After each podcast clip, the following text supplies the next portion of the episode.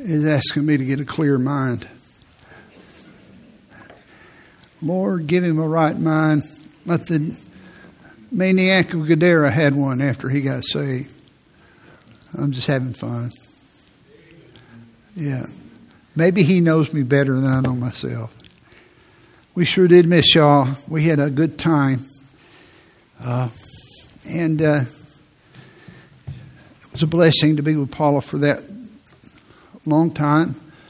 Her birthday was May the 31st. Our anniversary was June the 2nd. And my birthday was May the 14th. And we just bunched them all up.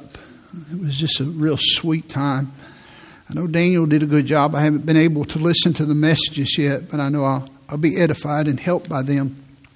I want you to turn to two places in your Bible this morning. First, in the Old Testament, to 1 Samuel chapter 2. 1 Samuel chapter 2, and after you locate that, turn to Galatians chapter 6. 1 Samuel chapter 2 and Galatians 6. I want to invite you to come to the leadership meeting, especially those that are involved in serving. It's important. It will encourage you. I will tell you that. It'll be a blessing. Keep you in the work longer. And we're not going to fuss at you. We want to encourage you, talk to you a little bit, be a blessing to you. And you say, well, I'm not a leader. I don't know what a leader is. Well, a leader is someone that influences others. And maybe you want to do that. I would invite you to come. It's not going to be somebody at the door taking names that says, well, now you don't qualify. The truth is God doesn't call the qualified. He qualifies the called.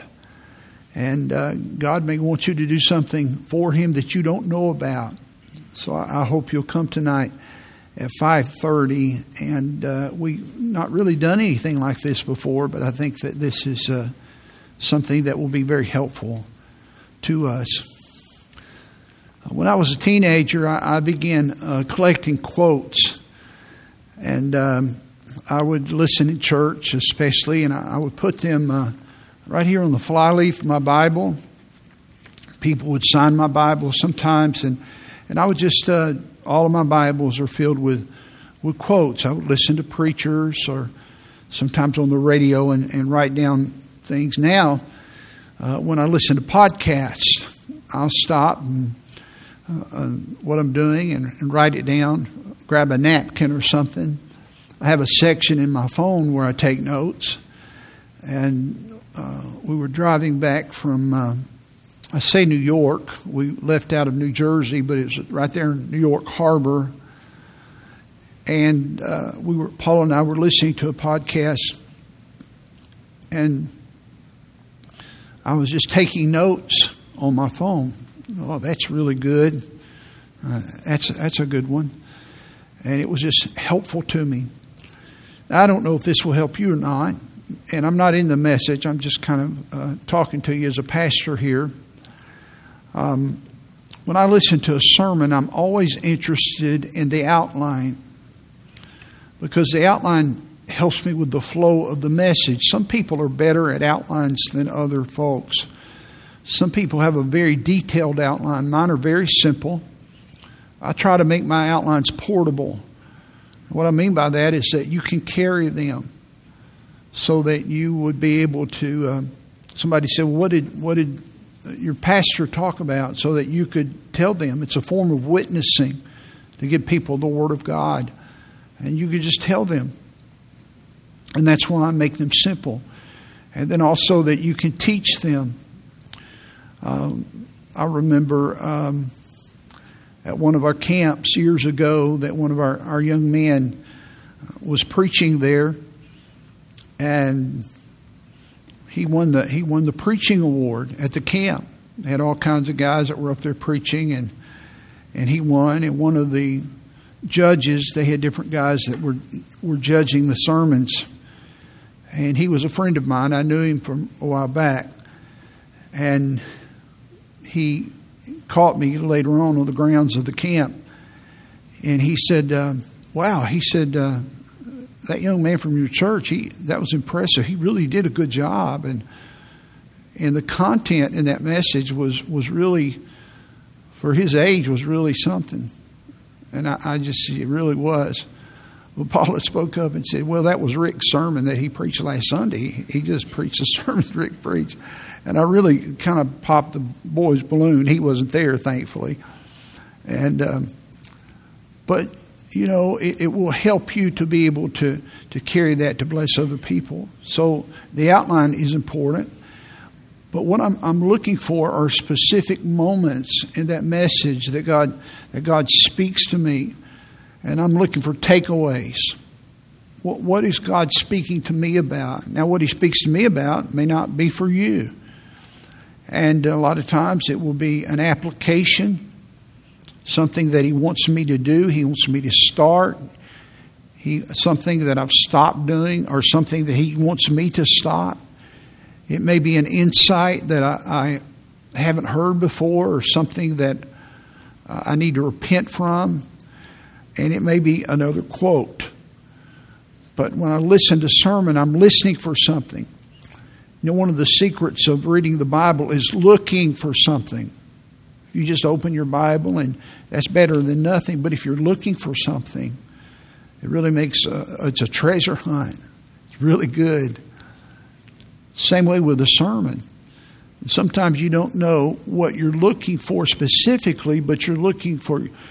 you want God to speak to you.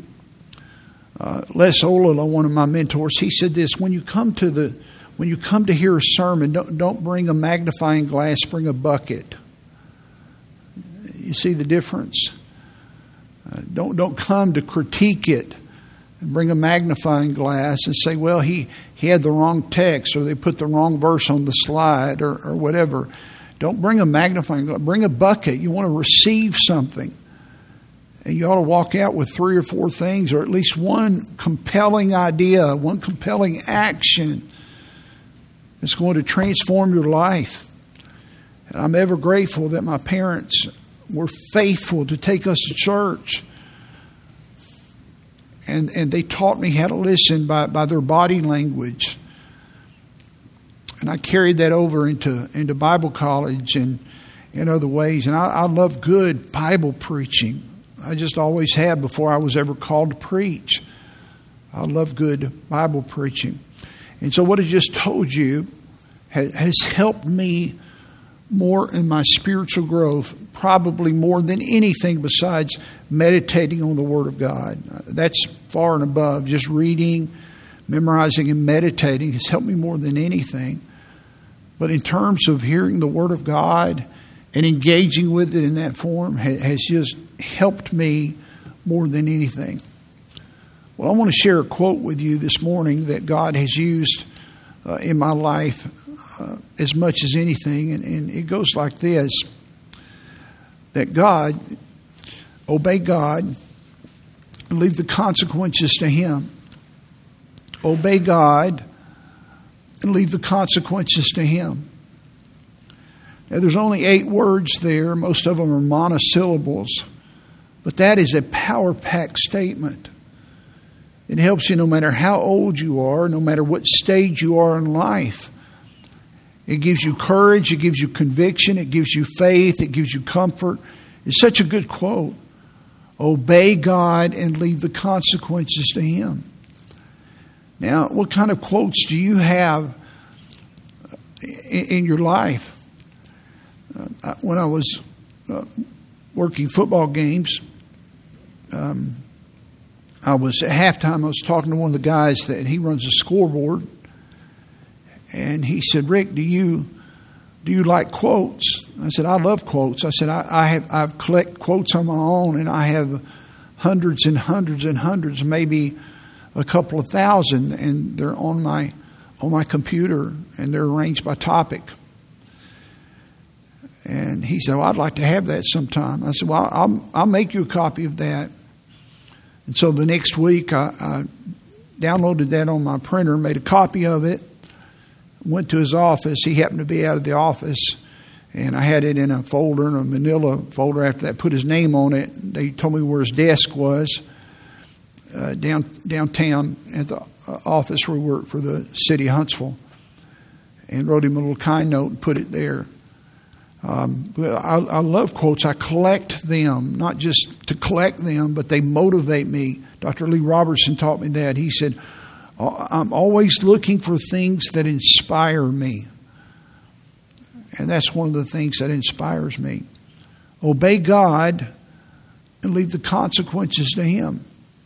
Well, that truth is not mentioned verbally just that way in the Word of God. But boy, it's mentioned all over Scripture, the intent of that. And I want you to look with me at perhaps the clearest way it's given in God's Word. In 1 Samuel chapter 2 and verse 30, Eli was a priest, and God had given him an assignment, and he had compromised his assignment and was derelict in his duties. And so Samuel was the prophet, and he came and he confronted Eli the priest. And later on, Eli died from this and literally didn't kill himself, but it sent him in such terror that he died from this meeting with Samuel. In 1 Samuel chapter 2 and verse 30, here's what Samuel told Eli.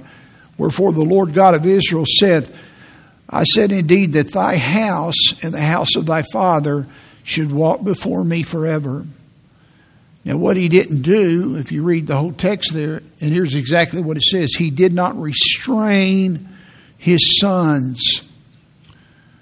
And they were making a mockery of the priesthood. Making a mockery of it. He did not restrain them. But now the Lord said, be it far from me. For them, watch this, and here it is. Here's that quote given in Scripture. For them that honor me, I will honor, God says. And they that despise me shall be lightly esteemed. Now that's a terrifying quote or a comforting quote, depending upon which end of the spectrum you are, because sometimes we're on both ends of the spectrum. It ought to do both to us. It ought to encourage us and it ought to frighten us. Them that honor me, I will honor. The word honor there means to give weight to. It means you need to pay attention to this. This is heavy. This ought to cause you to pause. Them that honor me, them that magnify me, them that promote me, them that glorify me, I will honor. God says, when you promote me, I will promote you. When you glorify me, I will not glorify you as God, but I will put some of that glory on you. That's what he's saying. You honor me, I will honor you. That's simple, isn't it? Look at the other half. And they that despise me. The word despise there means to hold contempt toward, to show disrespect for. God, I don't respect you and your words. God says, when you do that, you will be lightly esteemed. You know what that means? It means to be slighted. It means to be ignored. It means to be small in my eyes, but this is God's eyes. God says that when you dishonor me, when you despise me, you're small in my eyes. You're not going to be honored by me. I'm not going to recognize you. You need to underline these words. This is terrifying. And it's a comfort too. Obey God and leave the consequences to Him. But here we have also the negative correlation. Disobey God and experience the pain and sorrowful results. What a serious Scripture text. It's worth pondering. It's worth leaving this house when you get in the car and writing that verse down and meditating upon it and finding out, is God honoring my life, or am I lightly esteemed with the Lord? The natural bent of the human heart is toward selfishness. And here's how the Bible describes selfishness in Isaiah chapter 3 and verse 6. All we like sheep have gone astray. What does that mean? Well, the natural tendency of a sheep is to get lost. That's why God compares us to sheep. They get lost easy. And the shepherd's always trying to corral and find the sheep. We get lost easy. All we, just like sheep, have gone astray. Now look at this. We have turned everyone, all of us, look at this, to his own way. To his own way. I don't want to do God's way. I want to do my way. We turned everyone to his own way. That's the definition of sin. Selfishness, S-I-N. Selfishness is S-I-N, sin. At the heart of all sin is pride and selfishness. Turning ourselves to our own way. We're not interested in God's will. We're interested in our will, in our plans. Now look at the second half of the verse. This grabbed me this week because it belongs here. I mean, it looks like it's opposite and he's changing subjects, and he is. And the Lord, the Heavenly Father, hath laid on him, that is Christ, the iniquity of us all. While we're doing our way, God has our best interests at heart. And the gospel message is about anything but selfishness from the heart of God. He laid his life down. The Father sent the Son to be brutally beaten and bruised at the hands of wicked people and to die for your sins and for my sins. He was anything but selfish.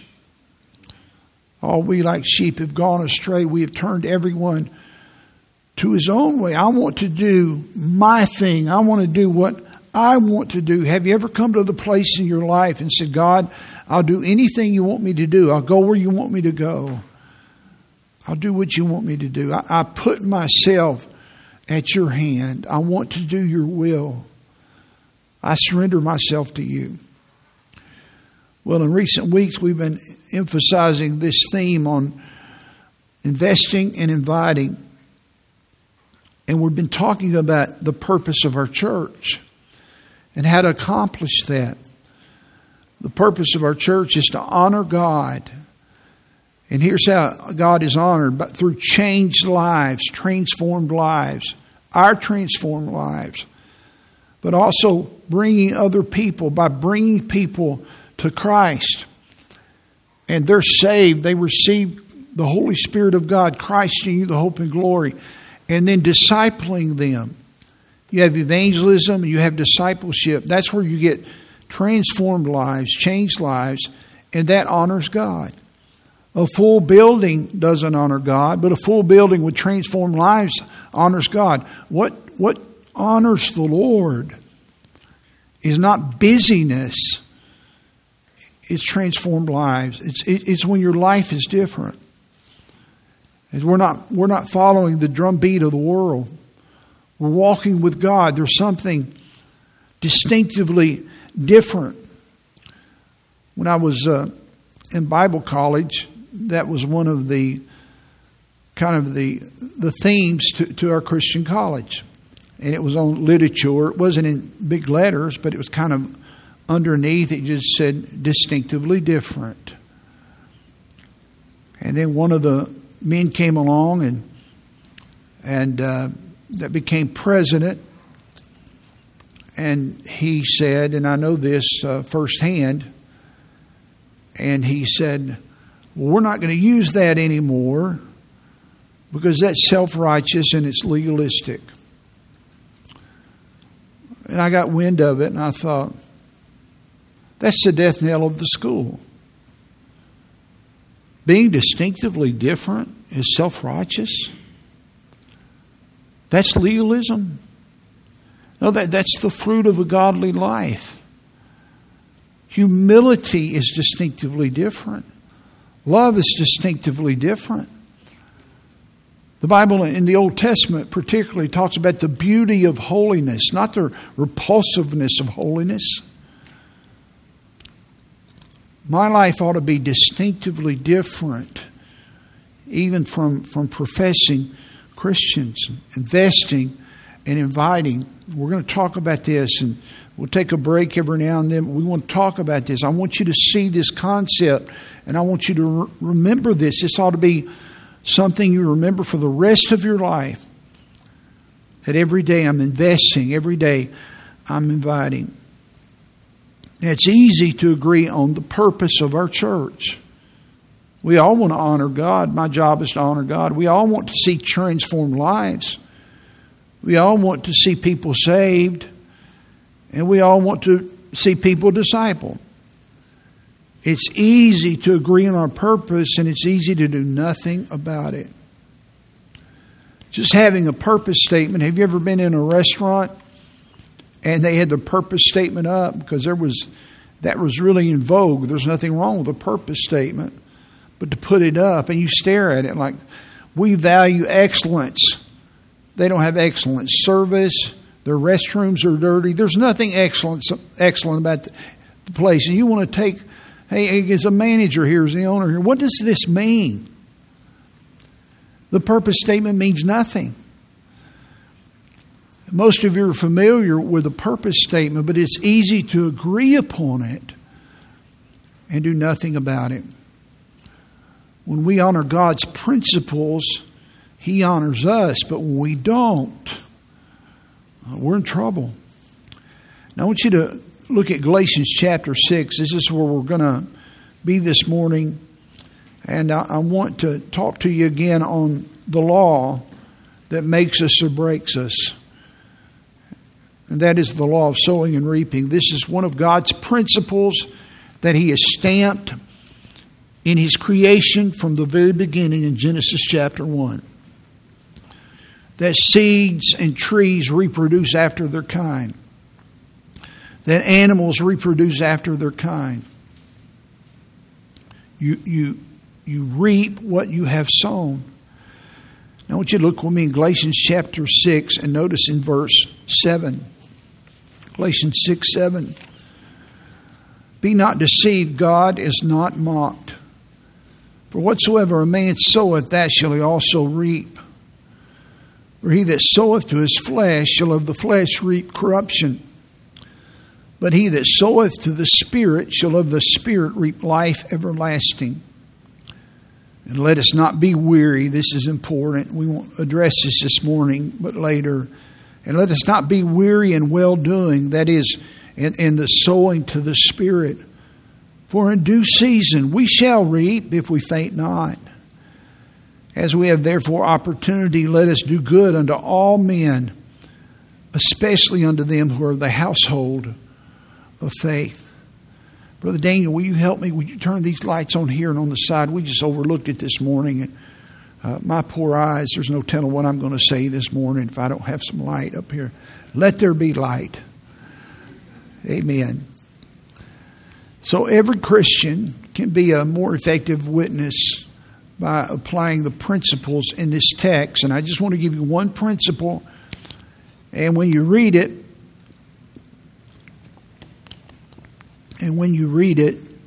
you're going to say, is that it? And I'm going to say yes. But notice in verse 7, be not deceived, God is not mocked. For whatsoever a man soweth, that shall he also reap. And here's a principle. We cannot ignore God's principles. That's it. That's a principle. You cannot ignore God's principles. Before God gives the law of the harvest, here's what He says. God is not mocked. Thank you, Daniel. God is not mocked. Now, the word mocked there is very interesting. It means to be ridiculed. And the Greek word has the idea of a face. Watch this. Of a face of contempt. Have you ever seen someone, and just their very countenance was one of contempt? One of the words that it's a compound word, it has the idea of someone's nostrils being drawn up in contempt. Just, I don't believe that. And they mock you. But they're not mocking you. They're mocking God here. The Bible says, be not deceived. God is not mocked. And what they're mocking, and what we mock, is we're mocking the law of sowing and reaping. This law that will make you or break you. That whatsoever a man sows, that shall he also reap. Don't mock that.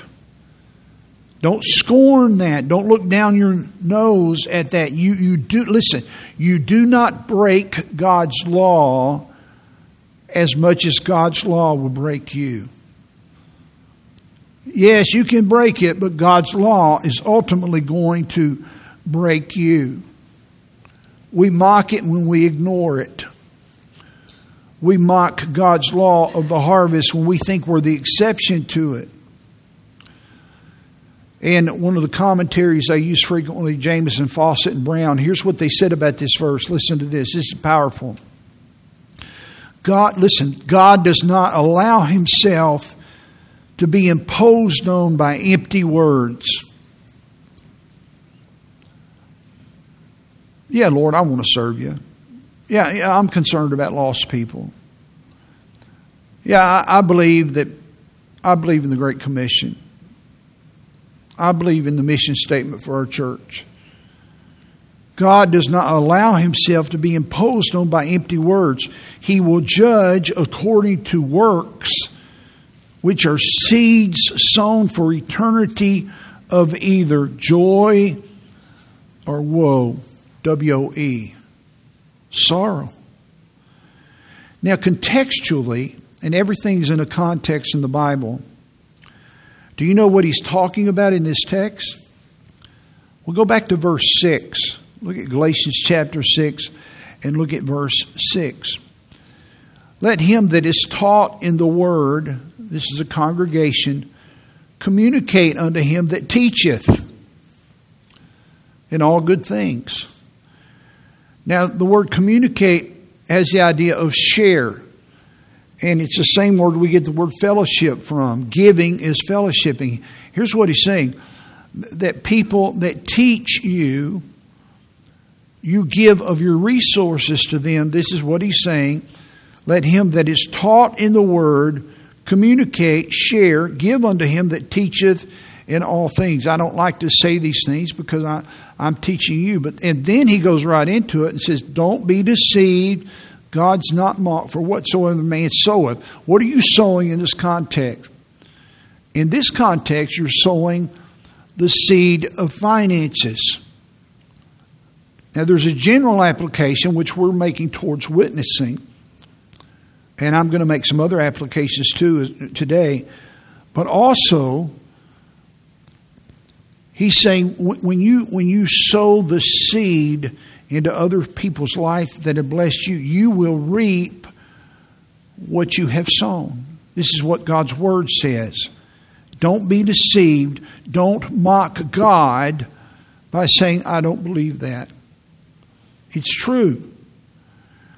In Genesis chapter 50 and verse 21, Psalm 50 and verse 21. This is a frightening verse. I put Genesis up there. I think it's Psalm 50 and verse 21. These things hast thou done, God says, and I kept silence. You know, sometimes you think, well, I'm not experiencing the judgment that you keep talking about, Rick. I'm not experiencing. Well, God says, I'm keeping silence. And thou thoughtest that I was altogether such an one as thyself, that I'm just like a human, that I don't know what's going on, that you're selfish and I don't know it, that you're wasting resources, that you're just living for yourself and at the last minute going to try to squeak into heaven. Are going to try to earn rewards for yourself as a Christian. But I will reprove thee, God says. Now look at this. This is frightening. And set them in order before thine eyes. Now that may be on the judgment day. In other words, Your harvest, your lack of righteous harvest or the presence of a wicked harvest will be manifest on that day. Terrible words. Numbers chapter 32 and verse 23, God spoke to one of the tribes that wanted to stay over on the other side of the river because they liked the land and they didn't want to fight the battles over on the other side of Jordan. He said, but if ye will not do so, you won't come join us. Ye have sinned against the Lord, and be sure your sin will find you out. Look at it. Be sure your sin will find you out. Now, these little posters up here, these banners, and then the one out in the foyer, your lack of investing and inviting will find us out. When you don't invest, when you don't invite, it's going to find you out. Well, that's your job, Rick. No, it's not. I have my own Jerusalem I'm responsible for. I have my own friends. I was praying for friends this week. There have been several times, some of you old timers will remember this, there have been maybe 5 or 6 times, conservatively, I don't know. I'm not trying to adjust my halo. I don't know if there is a halo about this. Where I've had 20 people here on a Sunday. You say, yeah, but you, no. I worked. I got on the phone and I called them and I cultivated relationships. One Sunday we had a special day and we took pictures of people. I had a picture of my old football coach, Troy Hinton. And we used to have our piano on the main floor over here. And I got a copy and I sent him a copy and I wrote him a letter when I got it back. We stayed in touch. I'd see him around a lot. And when he died, it was a sad day for me. Coach was saved. And when I went to his funeral, there was that picture on a table.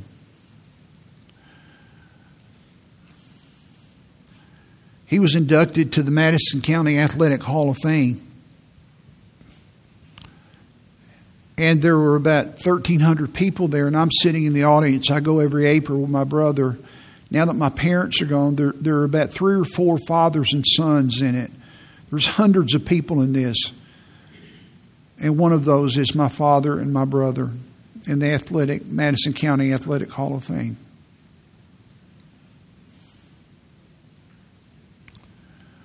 And when they put Coach Hinton in, they talk over different pictures, and all of a sudden up on that screen was that picture of me and Coach Hinton. I didn't know what was going to be in there. After the program was over, I found my way to the front table, and I found his son who was there to receive the award for him because he had already passed away, Coach had. And I introduced myself, and I said, your father coached me, and he said, oh, I know who you are. Your picture was up there tonight. And I said, yes, sir, I noticed that. And I was kind of wondering, are you keeping that? He said, no, you want it? And I said, I would like to have it if you don't want it. He said, I want to tell you something, Rick. He said, he kept that picture up in a prominent place in his living room after my mom died. But whenever you sent it to him, for all of his days.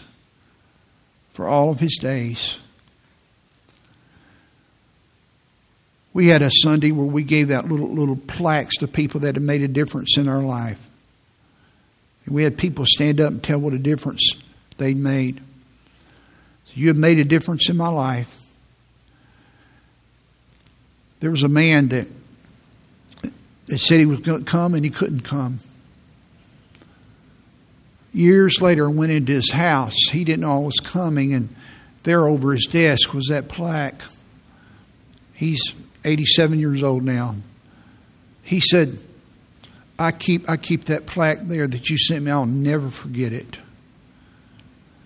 My mom's best friend, who I knew her family well, and I did her husband's funeral. I did her funeral. We made our picture here, and her son said she keeps that picture in her house when she was living. She kept it there forever. Here's what I'm saying. I'm not saying I'm a good man. Listen, some of you could sow seed, and you could invest, and you could invite. But when you're stingy, you're not going to reap a harvest because you don't love people.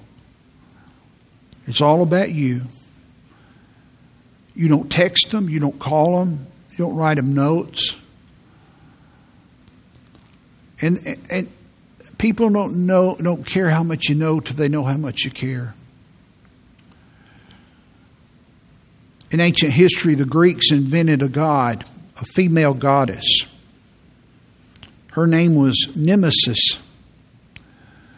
Nemesis was a goddess who watched your behavior.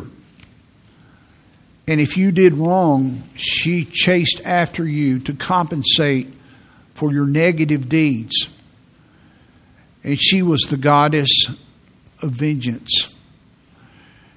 That's why we say sometimes, that's my nemesis. It's come to take the synonym of someone, an individual that's a problem or a physical problem. Like I pulled a hamstring, and the hamstring as an athlete's my nemesis. It comes from, listen, even pagans understand you're going to reap what you sow. Be not deceived. He says, be not deceived. First, you make your choices, and then your choices make you. God gives you the right to make the choice. But after you make the choice, that choice is coming home to roost. You're going to reap what you have sown, and I am too. You cannot ignore God's law in the physical realm or in the spiritual realm. Whatever we plant is exactly what we're going to harvest. It's a cause and effect principle. The Bible says, "Blessed are ye that sow," S-O-W, sow, beside all waters, "that send forth thither the feet of the ox and the ass."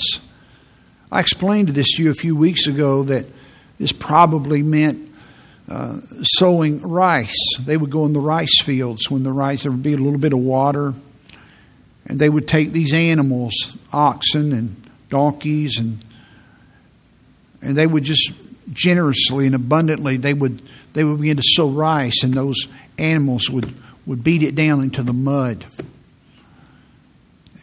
And depending upon how much rice that you have sown, that's why he says, sow beside all waters. Get that out there, because that rice is going to come up. If you're a generous sower, you're going to have a generous harvest. I have a lot of friends. I was at a conference one time, and a young man, he was the son of a pastor friend of mine, and he said, hey, Rick, come over here. I want you to meet so-and-so. And I came and met one of his buddies. I said, this is Rick Johnson. He pastors in Huntsville. He said, he is my father's best friend. Well, I didn't know that. I knew we were close. I didn't know I was his dad's best friend. That same conference, someone else introduced me and said, this is my best friend. Now, you can't have a bunch of best friends. Your goal is not to have a bunch of best friends. Your goal is just to be a friend. I went out to find a friend, and there were no friends there. Nobody cared. Nobody liked me. But I went out to be a friend, and friends were everywhere. Well, just nobody, that was not a friendly church. Well, be friendly. Love people. Care for them. Don't be petty. Be genuine. Serve people. Don't keep score. That's horrible. That will destroy more friendships than anything. Well, I paid last time. It's your turn. Don't live that way.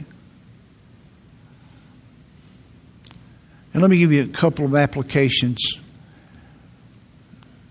Number one, the law of sowing and reaping is true in your life. It's true in your life. I've been hinting at this, but it's true in your life. Your character is the harvest of your habits. Your habits are the harvest of your choices. Your character is the harvest of your habits. And your habits are the harvest of your choices. Be careful how you choose. Someone said, your habits will determine your future. And I believe that. Because really, your habits are your choices. But they're on autopilot. Your habits are autopilot choices that you've made. You're in a groove. And they're going for good or bad to determine. You're reaping the harvest of past choices. Someone said this, listen, your beliefs become your thoughts. Your thoughts become your words. Your words become your actions. Your actions become your habits. Your habits become your values. And then your values become your destiny. The law of sowing and reaping is true in your life for all of us. And it's true wherever you are now is what you have been becoming. And whatever you're doing today is what you are going to be tomorrow. And if you don't, if you keep on doing what you've been doing, you're going to keep on getting what you've been getting. You have to change the seed and the amount of the seed and be generous with it. The Bible says in Proverbs chapter 11 and verse 18, the wicked worketh a deceitful work, but to him that soweth righteousness shall be a sure reward. This is the word of God. This is God's promise. A sure reward. He's the guarantor. He stands behind his promise. Just do what's right. Sow it, sow it, sow it. And you will reap a certain reward. I love these verses. James chapter 3, verses 17 and 18. The wisdom that is from above, this is God's wisdom, is first pure, then peaceable, gentle, easy to be entreated. This is the way a wise person that is godly behaves. Look at this, full of mercy and good fruits. God's wisdom will make a life full. It won't make it empty. It's full of mercy, full of good fruits, without partiality and without hypocrisy. And God begins to produce this fruit in your life as you walk with God. And in that fruit are seeds for more fruit. Look at verse 18. And the fruit of righteousness, look at this, is sown. Now, usually you sow seeds. But here you're sowing fruit because the fruit is who you are. It's the way you live. And when people, quote, taste of that fruit, when they engage with you, you're sowing these seeds in their life. And the Bible said it's sown in peace of them that make peace. And every day that we engage lost people and other Christians, we sow and reap that which we have sown before. We sow righteousness, we sow peace into the lives of other people, and it will be sown back into the lives of others. That's in a church, that's in a family, that's on a football team. Somebody's got to start. Somebody's got to light the fuse. Warren Wiersbe said this, look at this, what we are is what we live. And what we live is what we sow. And what we sow determines what we reap. Well, that's good. What we are is what we live. And what we live is what we sow. You can't help but reproduce what you are. And what we sow determines what we reap. Oh, good friend, listen, invest and invite. Invest and invite. Someone said attitudes are habits of thought. Some of you are negative. Some of you are fault-finding. Some of you are cynical. And here's why. Out of the abundance of the heart, the mouth speaks. It's your habit. You're negative towards your kids, towards your friends. It's just a habit. You have a negative attitude because it's your habit of thought. Until you begin to sow some different seed into your heart, into your mind, you're going to have a sour attitude for the rest of your life. You can't just change your attitude. You have to change your heart with the Holy Spirit's help, and your thoughts and your disposition will change. I wish I could credit this person. This is powerful. Listen to this. What strikes me more and more each day, listen, is the permanence of one's early life. The identity between youth and manhood. Every habit, good and bad, of those early years seems to have permanently affected my whole life. And the battle is largely won or lost before it seems to begin. Now, that's leaving the gospel out, but there's a lot of truth to that for our world. They're discouraged. They're stuck. They don't have Jesus, and they feel like my life is in concrete. I can't get out of here. One person said this: people don't luck out and have a good marriage. It is a long process of making good investments and sowing good seed and experiencing a good harvest.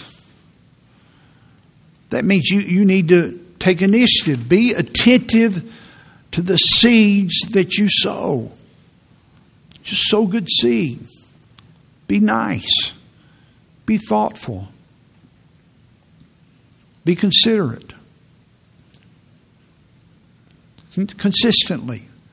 Just sow good seed. Successful people do consistently what other people do occasionally. That's not just true in the world. That's true spiritually. Get in the Bible every day. Walk with God every day. There's a receiver. I don't necessarily like everything about him, but I want to take a principle out of his life. His name is Odell Beckham. He played for the New York Giants. And I think he was with the Cowboys for a while. But in 2014, on a Monday night game, the Giants were playing the Cowboys. And Manning threw a ball, and Beckham caught the ball. Some of you men that enjoy sports will remember this. You can look it up on the internet. Just put the best catch in the history of the NFL, and it'll come up. And he caught it one-handed. And it's unbelievable. It's just unbelievable. It's often said it was the best in the history of the NFL. You say, well, he had a lot of skill, but he had a lot of luck too. And that's what I would have said. Well, he was good. He's an NFL athlete. He was very skilled, but there was a lot of luck there. And then it came out later that Odell Beckham had practiced making one-handed catches since high school. Listen, every single day. For almost 20 years. He had practiced for almost 20 years waiting for that moment. He wasn't lucky. He had consistently practiced until it showed up in a time. And you never know when your moment. I'm not trying to motivate you. This is just truth, and it is motivating. It's true in your life. It's true in parenting.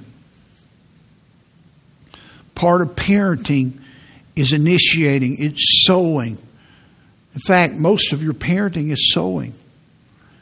Proverbs 22:6, train up a child in the way he should go, and when he is old, he'll not depart from it. The word training is sowing. It's just sowing. The Hebrew word means to initiate. To initiate. At the very beginning of his life, in those early years, you're initiating. Adam Clark, the old Methodist commentator, I read some of his commentaries. Here's what he said about Proverbs 22:6. Listen to this. When the child comes to the opening of the way of life, being able to walk alone and to choose, talking to parents, he says, stop at this entrance. Begin a series of instructions, how he is to conduct himself in every step he takes. Show him his duties, the dangers, the blessings of the path. Give him directions on how to perform the duties, how to escape the dangers, how to secure the blessings, which all lie before him. Fix these on his mind by daily inculcation, till their impression is become indelible. Then lead him to practice by slow and almost, I like this, imperceptible degrees. You're sowing that seed, till each indelible impression becomes a strongly fixed habit. Adam Clark. I was at my boys' baseball practice, and on a Saturday morning, I was a little bit tired. I really didn't want to go. And the coach's son was out there, and he was having his way with his coach, with the father. And I was watching my boys out there, and I thought, I can't believe he needs to sit him down. Just say, you go sit down. You're not. Didn't obey, didn't do anything, had no respect for his father. Well, a lady came down to sit by me on the bleachers back there. We introduced ourselves to each other. I found out it was Coach's wife. She was the mother of the boy that was out there.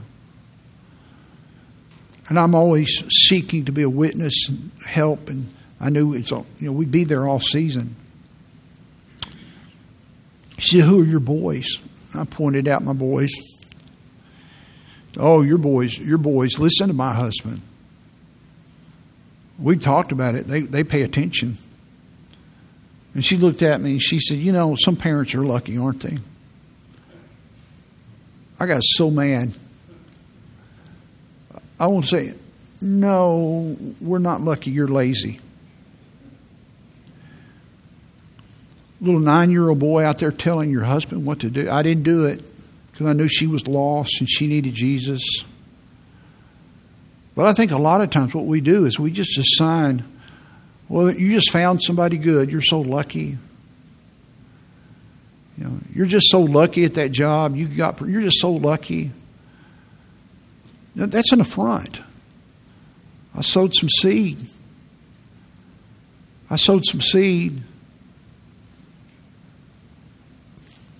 Listen to me. Hope is not a strategy. Hope is not a strategy. You must take a biblical framework, and with God's help and God's mercy, because it's going to take that, because that child has their own will. And you're fighting the world, the flesh, and the devil. But one day, if you're not passive, claim those kids for God. I'm going to show you a picture. I love this picture. Will you put that up there, buddy? On the left is John Wooden, coach of UCLA. I think he won 12 consecutive NCAA championships. That's Lew Alcindor on the left before he changed his name. Notice the attentiveness. See the coach coaching him. On the right is Coach Feeble, his back bent in age. And there's his protege, Kareem Abdul-Jabbar, taking care of the man that taught him. His players had the utmost respect for him. Listen, friends, keep sowing seed. Keep sowing seed. Those seeds will blossom in every area. You don't judge a day by your harvest. You judge your day by the seeds that are sown. And then finally, the law of sowing and reaping is true in evangelism and discipleship. By sowing the Word of God into the life of a person on a daily basis, I want to encourage you to press on. To press on. And just say, Lord, sometimes I struggle with this. I am not good at this. But people have sown into your life. Your mama, your daddy, your Sunday school teachers, your pastors, your friends. And they have believed in you. And who are you believing in? Who are you investing in? Who are you teaching? Who are you witnessing to? Who are you teaching the Word of God to? This is our community. This is all of us. We're all to do this. And you have your own Jerusalem. Let's not mock God. Let's not be deceived about this. Let's think, well, this doesn't apply to me. It applies to every person in here. We must be about sowing the seeds of the gospel, these seeds in different areas, at work, at home, in our church. And then leave the harvest to God. That's all you can do. And if you're here and you're not a Christian, one day you're going to give an account for your sins because you've broken the law of God. The wages of sin is death. Eternal separation from God in a place called hell. I know you don't want to go to hell. I don't want you to go there. If you'd like to be saved, and here's the exception to the law of sowing and reaping, is God will wipe your record clear and forgive all of your sin. Now, you may have to pay the consequences on earth, but there's a spiritual consequence that He will remove, that of hell. And He will remove that consequence if you would but put your faith and trust in Him as your Savior and ask Him to save you and to deliver you. And the Holy Spirit will come in and take residence in you, and He will help you and give you the desire and the ability to be able to walk with God. But I beg you, I plead with you to begin today to start changing your harvest. I want to do better. I want our church to do better. Would you bow your heads with me?